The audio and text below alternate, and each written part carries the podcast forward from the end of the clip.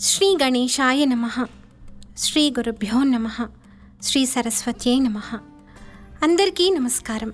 మీరు వింటున్నారు ధ్వని పాడ్కాస్ట్. నా పేరు వెల్లంకి శ్రీలక్ష్మి. మామూలుగా అన్ని జీవుల్లో అన్నిటిలో నిజానికి భగవంతుడు ఉన్నాడు అంటారు. దాని గురించి చెప్పేటప్పుడు చీమ మొదలు బ్రహ్మ వరకు అని చెప్తారు. అంటే ఇన్ని జీవరాశుల్లో కూడా చీమే ముందుగా గుర్తుకొస్తుంది. పిపీలికం అనుకుంటూ తలుచుకుంటూ ఉంటాం. అయితే అనుకోకుండా ఒక చీమకు ఆ అఖిలాండ కోటి బ్రహ్మాండ నాయకుడి దర్శనం చేసుకోవాలనిపించింది. అలిపిరి మెట్ల మార్గం గుండా మొత్తానికి తిరుమల చేరుకుంది. చేరుకున్న తర్వాత ఆ ఆనంద నిలయంలోని శ్రీవారిని దర్శనం చేసుకునే ప్రయత్నంలో అది ఎలాంటి వ్యయప్రయాసలకు ఓర్చుకుంది?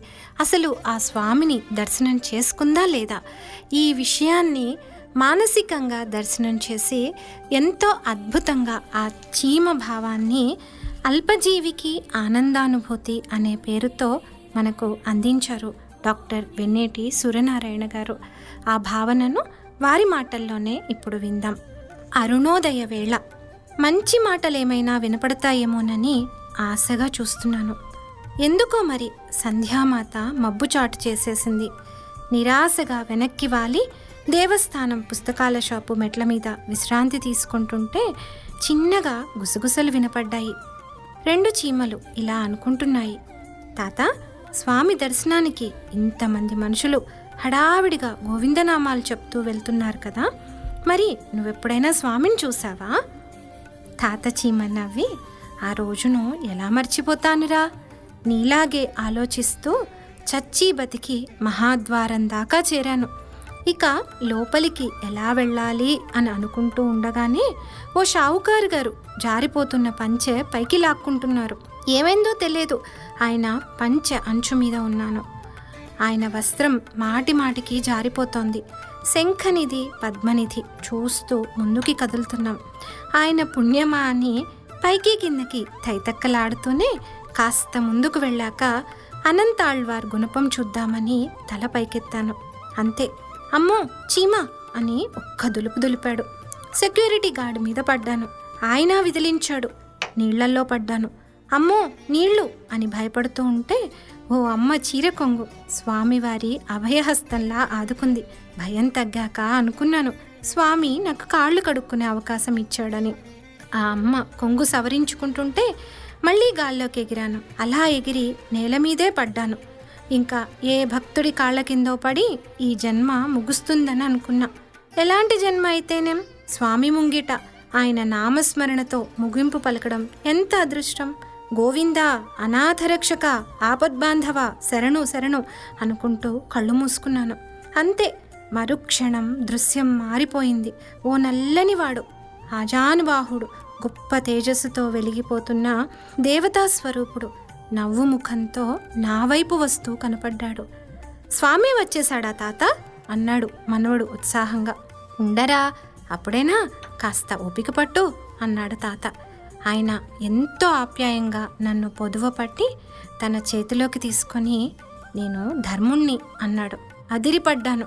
మృత్యు ఘడియలు వచ్చేసినట్లున్నాయి అనుకున్నాను. అంతలోనే అనిపించింది. నాలాంటి అల్పప్రాణి కోసం ఆయనే వస్తాడా? నా భ్రమ కాకపోతే.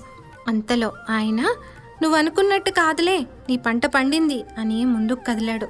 అక్కడ ఎంతోమంది దివ్యస్వరూపులు వరుసగా వారి వారి వంతు కోసం ఎదురు చూస్తూ గోవింద నామస్మరణం చేస్తూ ముందుకి కదులుతున్నారు.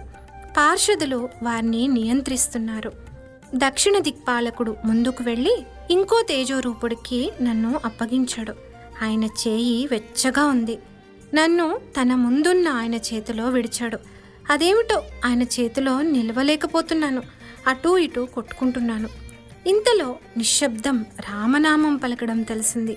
ఒళ్ళు పులకించి గట్టిగా జై శ్రీరామ్ అనబోతే ఆయన ముక్కు మీద వేలు వేసుకొని మనసులో అని సైగ చేశాడు. సుప్రభాతం కాబోలు అనుకున్నా. హనుమ ఎందుకో హడావిడిగా ఉన్నాడు ఏ ఆర్తి పొందిన భక్తుణ్ణి ఉద్ధరించాలో మరి. నన్ను తీసుకువెళ్తున్నాయన కంగారుగా ముందుకు కదిలి నన్ను గరుడాళ్వారికి అప్పగించేశాడు. ఆయన్ని ఆశ్చర్యంగా చూస్తూ ఉంటే నాకేసి కాదు అటు చూడు అని సైగ చేశాడు. సుప్రభాతం అయిపోవచ్చినట్లుంది. తెర తీస్తున్నారు. ఆ దివ్య మంగళమూర్తిని చూస్తూ ఉండగానే కులశేఖరుడు కదలి రావడం కనిపించింది. మరుక్షణం అఖిలాండ కోటి బ్రహ్మాండ నాయకుడి పాదాల మీద ఉన్నాను నేను. ఇంకా నేను ఉందా నీలో అని స్వామి నవ్వుతున్నాడు. నా నోట మాట రాలేదు. మనస్సులో దుఃఖమనే మంచు కరిగి గంగా యమునలై కళ్ళలోంచి ప్రవహిస్తోంది. స్వామి నీవు నాలో ఉన్ననాడు నేను లేనయ్యా అంటూ స్వామి పాదాల వద్ద ప్రణమిల్లాను. ఎంత అద్భుతమైన భావన కదా! సాధారణంగా మన కుటుంబాల్లో పెద్ద తరాల వాళ్ళు తాతలు అమ్మమ్మలు నానమ్మలు ఇలా తాము చేసిన తీర్థయాత్రల గురించి తమ అనుభవాల గురించి పిల్లలకు చెప్తూ ఉంటారు. అలా ఒక తాత చీమ మనస్సు లోతుల్లోంచి తాను పొందిన దివ్యానుభూతి తన మనుమడు చీమకు అందించినట్లుగా ఒక అద్భుతమైన భావనను ఇలా ఈ పదాలతోటి మనకు అందించి మనందరికీ కూడా ఆ కోనేటి రాయుడి దర్శనం చేయించారు డాక్టర్ వెన్నేటి సూర్యనారాయణ గారు. మరలా కలుసుకొని మరొక అద్భుతమైన కథ విందాం. అంతవరకు సెలవు. నమస్కారం.